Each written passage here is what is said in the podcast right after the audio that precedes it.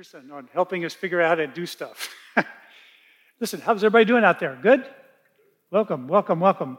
Uh, we're going to be div- doing one verse today. That's it, one verse. So I would say it's be a shorter message, but only one verse.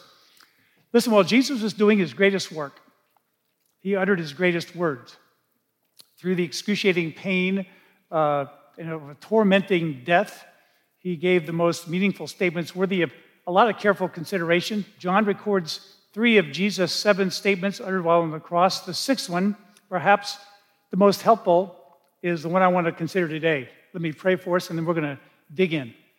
God, thank you for this time we have together. Thanks for those that are here, interested in your word and your truth, um, and maybe even in uh, your wanting to change us somehow. So we pray that you would descend in this place, uh, stir among us, reveal to us what you want us to hear this morning. And it's in Christ's name we pray. Amen. Well, the great preacher Charles Spurgeon, uh, back in London, he was a pastor of a church for 38 years. Uh, but he developed also, while he was doing uh, that job, he developed a pastor's college, right? He believed that getting young men in ministry uh, up to speed uh, and to teach them how to do extemporaneous preaching. That is, you give them a text, and they're ready at any moment right? Get on their feet, powered by the Holy Spirit, to just preach. so often in his midweek studies, here's what he would do he would find a sheet of paper, he'd write a scripture on it, and he would just hand it to one of the students before the evening service. One midweek service, he scribbled Luke 19, story of Zacchaeus, on a sheet of paper and handed it to one of the young college students. The only time he had to prepare was just about, you know, the four songs we did on, on the stage, right? A few songs, and then the walk up to the stage, right, uh, for the pulpit. How intimidating would that be, especially with Spurgeon, dubbed by many as the prince of preachers, sitting in the first row looking up at you? So at the appointed time, the student climbs up the stairs to the pulpit and said this The text I've been given to preach on this evening is the Gospel of Luke, chapter 18, the story of Zacchaeus. And like our eloquent pastor has taught us so well, I have three points to bring to bear on this passage. Point number one Zacchaeus was a wee little man, just like I am, a wee little man. Point number two Zacchaeus was up a tree, just like I am, up a tree. Point number three the Lord looked up and said, Zacchaeus, come down from that tree. And I feel that that's what the Lord is telling me to do. And he scampered off the pulpit immediately to the delight and applause of the congregation. He was pretty clever and made an impression. But as impressive as that was, I think the greatest pulpit ever constructed was the two pieces of wood joined together to form a cross. Because things that Jesus said while hanging on that cross may have been the greatest sermon ever preach. He gave seven short statements, but those statements had monumental ideas, monumental thoughts about forgiveness and provision and salvation. We find that sixth statement in our text today in John chapter 19, verse 30. It's on the screen. When Jesus had received the sour wine, he said, It is finished, and bowed his head and gave up his spirit. Hmm. The little video I showed at the beginning kind of really gets at the point about how, how, how hard it is to get things done, how many steps it takes to finish a simple task, and uh, what kind of dedication is often required in order to take on a larger project. I don't know about you and your life and your organizational skills, but for me, just to read, it is finished brings a sense of conviction to my life. Do any of you right now have any unfinished projects that you're uh, trying to work on? Right? Right? For me, I, th- I think of my garage. Uh, we able to, we're able to get both of our cars into the garage, but around the edges of the garage, it's a nightmare. Right? Lots of junk. It needs organization. It needs cleansing. I'm going to get to it. I just don't know when. I have an office in my basement that is, well, only way I can describe it is, it is a, it's a total mess. I've got to deal with it. I just haven't done it yet. The day hasn't arrived yet. I'm waiting for the day, but unfinished tasks, unfinished business. But on the cross, Jesus said the words, It is finished.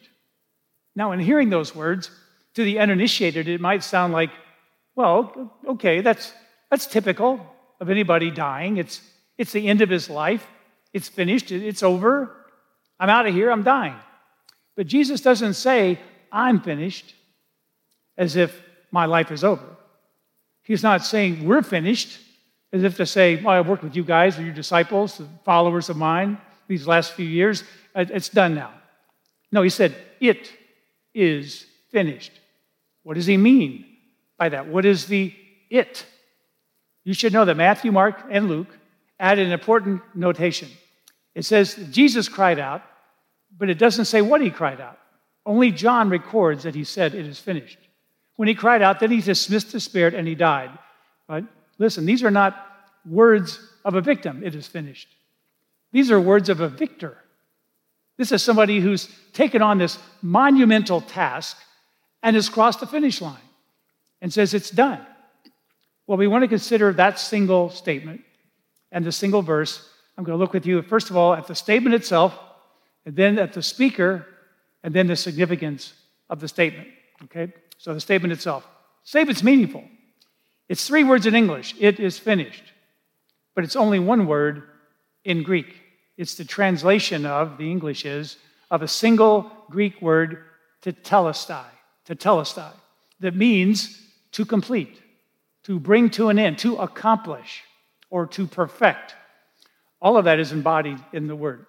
It's difficult for us to really realize the full gist and depth of that word. So I want to take us back in history a little bit and uh, tell you four different ways that that word was used in Jesus' day and the groups that used them, right? There were four different groups that used the statement. And I think we can see through those groups how fitting it was for Jesus to say it. First of all, servants used the term. In a day of slavery, you know, thousands of years ago, when the servant did a task, was given a task, accomplished something that the master had directed him to do, uh, he or she would go back to the master and give the announcement to tetelestai. In other words, Master, I've done everything that you've told me to do. I brought an end to the job that you handed me. It's accomplished, it's done. How fitting then that Isaiah the prophet, on four different occasions, predicted that Jesus the Messiah would be God's ultimate servant. He speaks about the servant of the Lord who accomplishes the task of the master. Even Jesus himself, when he comes on the scene, in the Gospel of Mark. He announces this The Son of Man has not come to be served, but to serve, and to give his life a ransom for many. Even when he was a little boy, 12 years of age, at the temple. The rest of the family leaves. He stays at the temple. About, I don't know how far they got before they realized he was not there. They had to depart from the caravan, go back to Jerusalem. He's getting questioned, and his response is this to his mother Don't you know that I must be about my Father's business? I'm like a servant on a mission, accomplishing the will of the master, saying, It's done, it's finished. So servants used it. Second, priests used this term. You know, if you and I lived a couple of thousand years ago, uh, there was a temple or tabernacle. If you wanted to bring an animal for sacrifice and you had the money, you couldn't just get any old animal. You couldn't say, okay, there's this stray cat that's wandering around our property.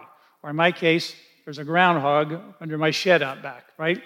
Let, us go get that rascal, take it to the temple and sacrifice it. I've always wanted to get rid of a thing.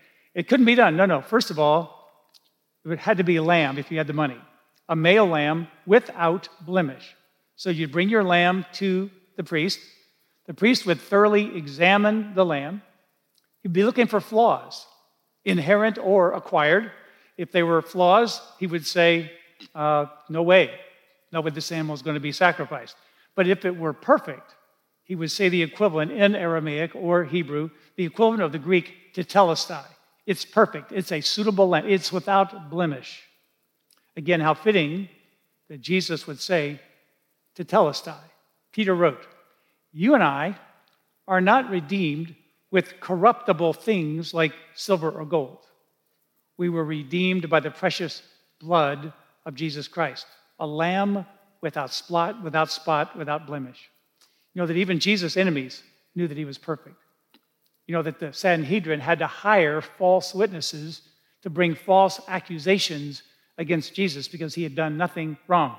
Even Pilate said several times, I find no fault in him. Even Judas Iscariot admitted, I have betrayed innocent blood. Third, artists use this term. Artists use the term to tell tetelestai. When an artist or sculptor uh, was done, he or she would step back and assess the work that they had done. If all the color, if all the details were there, if all the finishing touches were done, the artist would exclaim, Tetelestai. It's finished. The picture, the sculpture is totally complete. That was the idea. You notice something when you read the Old Testament. There are lots of details, lots of touches, lots of prophecies about the Messiah, lots of shadows and ceremonies that harken back to the, to the Messiah and how he's coming, what's going to be like. But if you only read the Old Testament, you'll get the idea that something's missing. The picture is not totally complete. The Old Testament predicts something that had not yet come. But when we read the New Testament and Jesus steps into the picture, right now the picture gets completed. Jesus said, I did not come to destroy the law or the prophets.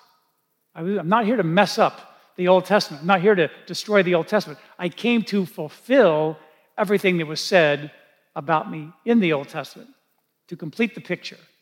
So now the picture gets completed. Okay, the fourth group, interestingly enough, merchants and bankers use the term tetelestai.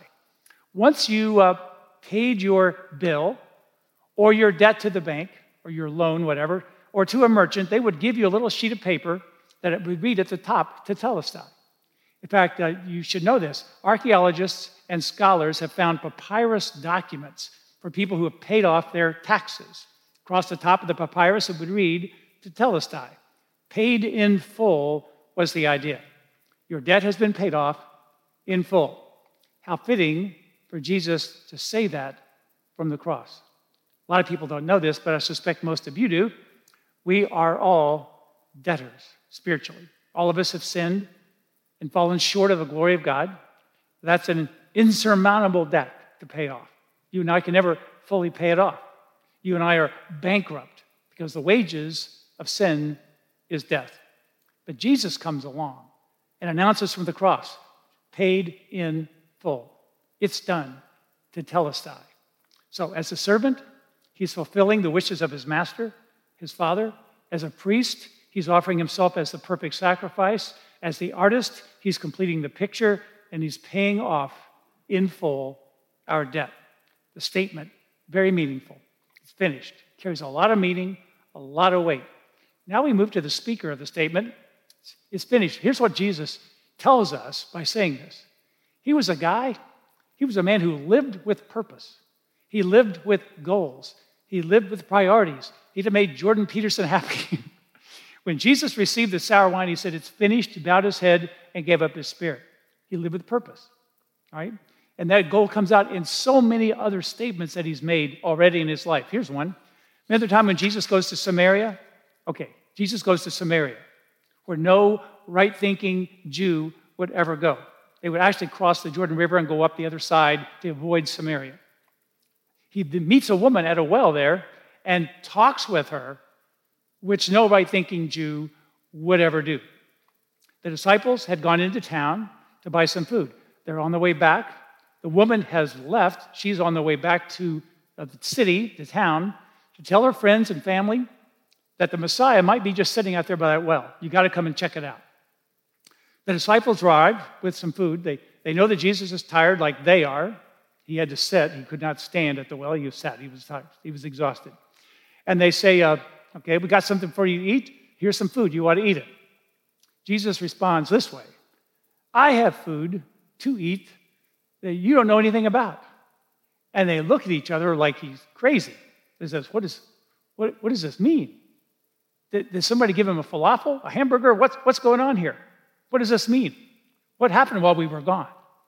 And then Jesus explains himself, as he often had to do with the disciples For my food is to do the will of him who sent me, and notice, and finish the work. To do it and to finish it. That's living with purpose. Jesus says, I have a goal. I'm on track.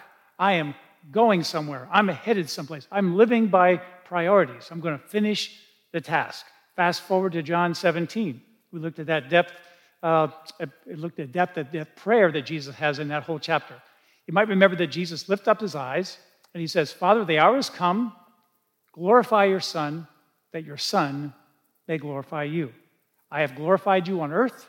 I have finished the work which you have given me to do. He knows he's right at the end, right? It's, it's, it's the night before he's, it's the night he's arrested. He's got hours left to live. Everything the Father has given him to do, he is now anticipating the end of it. And on the cross, he completes the mission, finishes the work. So it's not really a surprise when Jesus says in verse 28 After this, Jesus, knowing that all was now finished, said to fulfill the scripture, I thirst. He lived and moved and spoke with purpose. He had goals in mind, and now he proclaims, It's finished. I've got several books in my library at home dealing with setting goals and how to achieve success in life or whatever. And interestingly, most of the books just kind of re, re, uh, retread the sort of basic th- theories, right? Most of the books contain the same basic idea. If you want to be successful in life, the authors say, you first set a goal, right? Then you develop concrete steps to achieve the goal. Then you objectively evaluate your progress along the steps along the way, right? So I was thinking about this, this whole philosophy of achieving your goals or goals. I stepped back and thought, okay, man, how different this is from Jesus. I mean, I mean, yeah, he had goals, okay. And he had the steps to get there, and he evaluated those steps, I'm sure, along the way. But how different Jesus was. Because Jesus' whole life and goal and purpose was not for self, was not, was not self centered.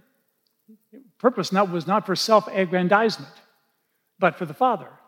It was all about pouring his life out for others according to the will of the Father, so that at the end of his life, he could say, It's finished. And this led me to a question. You know, if you've been here for a while, I ask a lot of questions when I'm poring over scripture. My question we hear about here was this How can, how can anyone say it is finished after three and a half years of ministry? Three and a half years. That's a very short span. I mean, Spurgeon spent 38 years in the church in London.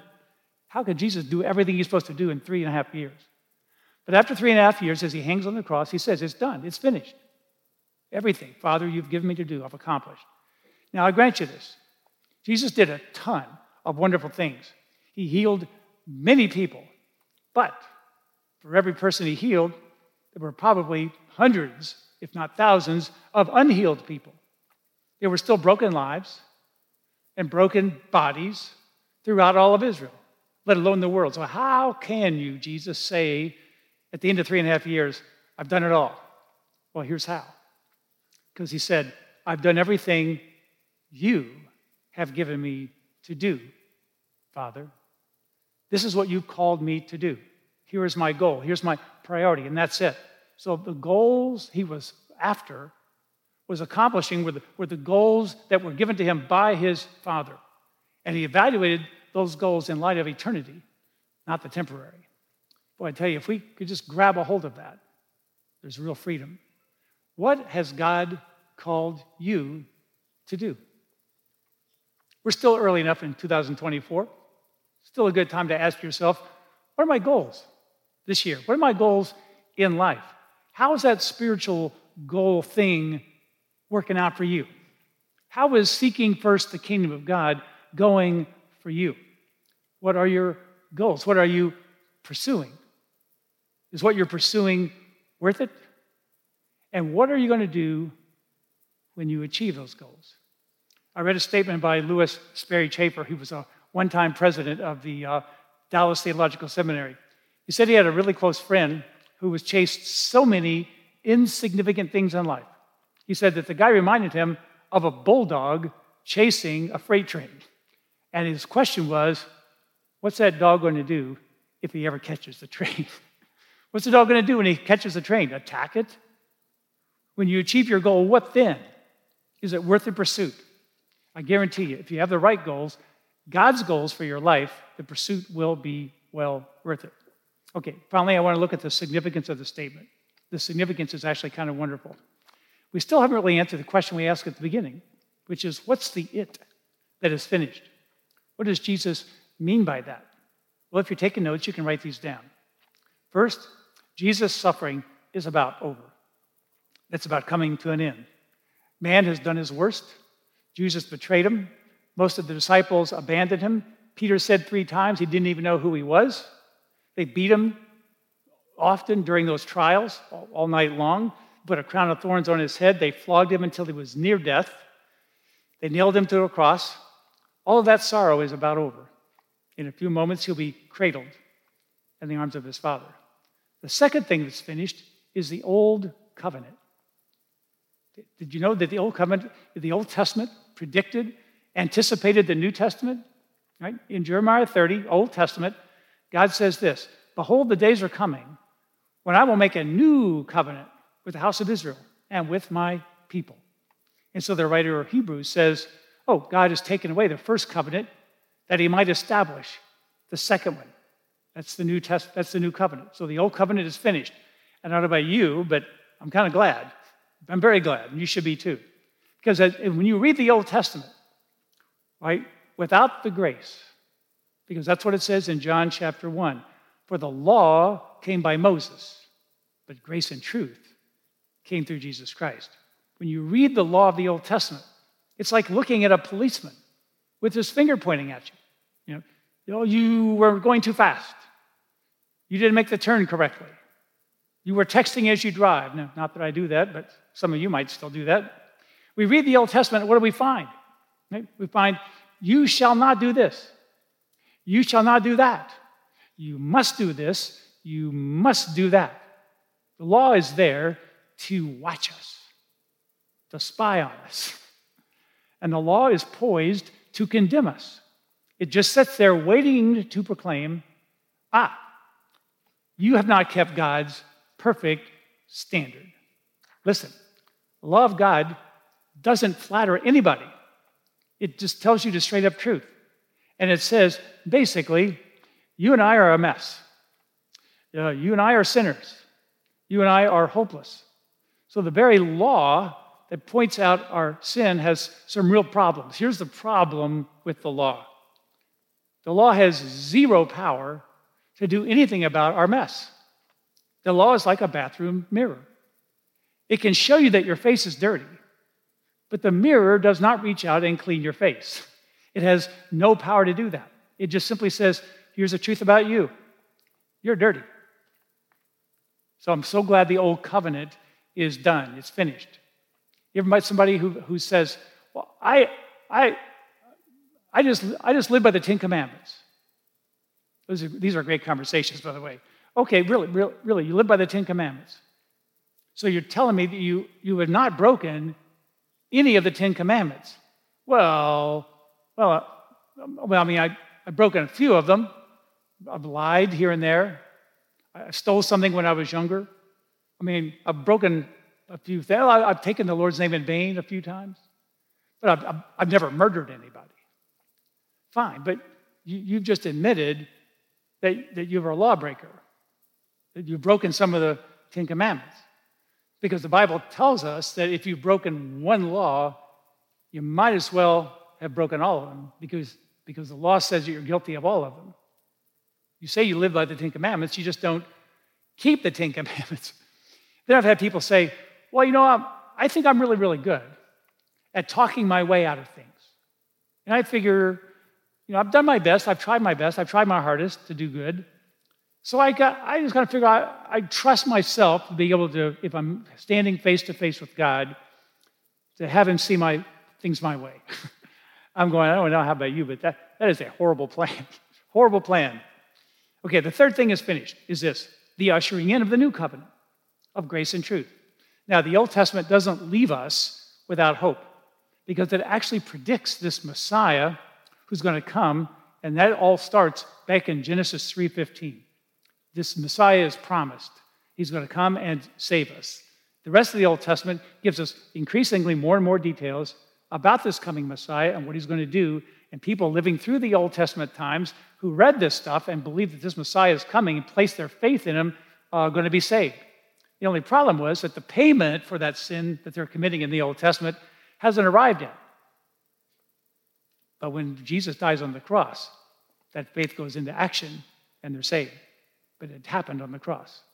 And that brings us to the fourth and final thing, to the center of what Jesus meant when he said it's finished.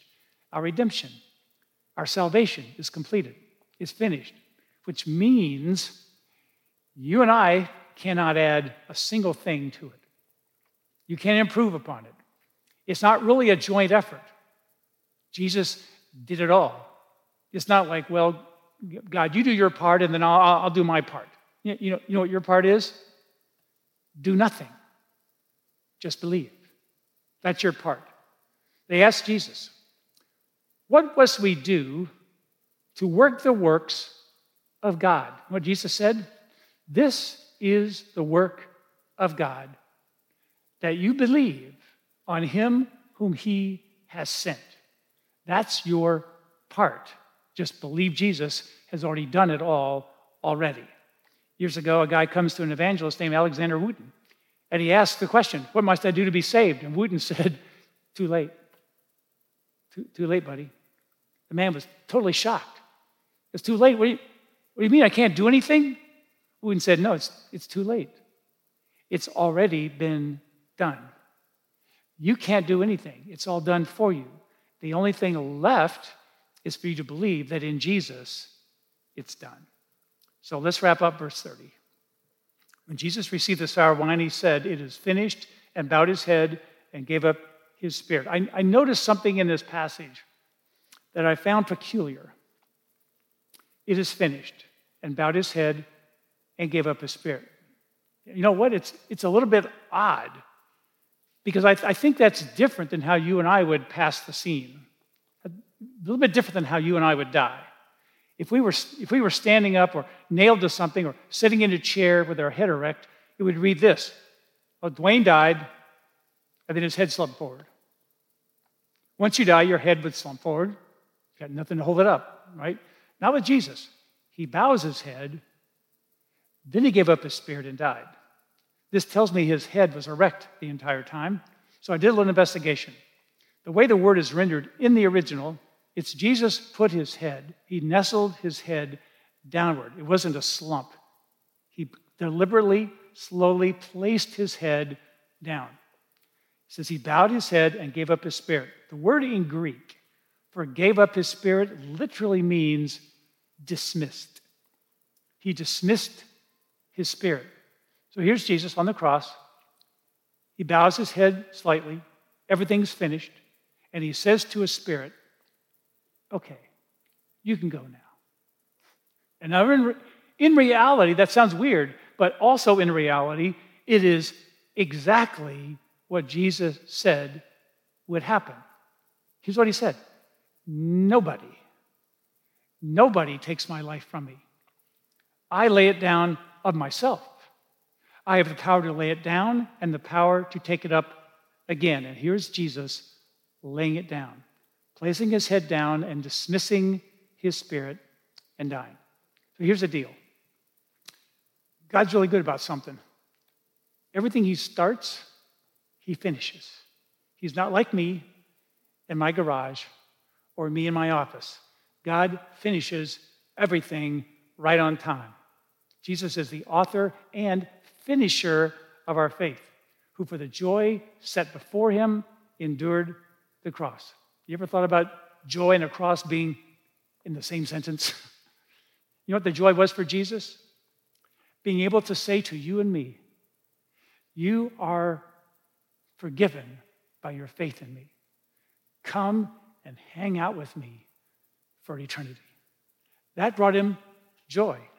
And maybe the first taste of that for him was when he said to the guy next to him, the, the thief, Today you'll be with me in paradise. Talk about having being in the right place at the right time, that guy got it, right? But listen, Although for Jesus, it's a finished work. There are people all around, maybe even people in here, who still have unfinished business with God. And God has given to us the author of forgiveness. Maybe the only thing missing is that you haven't received it yet. God has given us the gift of eternal life, and maybe you haven't personalized it yet. What Jesus did is finished, but maybe you just have unfinished business with God. Let me end this with a true story. Well, dating all the way back to 1830. No, I was not alive then. Nope. I'm older, but not alive that old. But George Wilson was a guy who was convicted of murder. He was uh, robbing uh, U.S. mail uh, with a bunch of other people. He ended up killing a federal worker. He was arrested and sentenced to execution by hanging. That's how they did it then. So some of his friends appealed to President Andrew Jackson to pardon Wilson. To the shock of almost everybody, President Jackson signed his release. He wrote with his own hands that the man was pardoned and was free to go. But George Wilson refused to accept the pardon. So President Jackson turns to the Supreme Court to render a decision. Chief Justice John Marshall put forth a judgment that would become historic. John Marshall wrote this A pardon is a deed, D E E D. And for it to be valid, it must be delivered and accepted. In other words, a pardon has no value if it is refused by the person to be pardoned. And Jesus is willing to say, it's finished. But not everybody is willing to accept it by saying, I believe.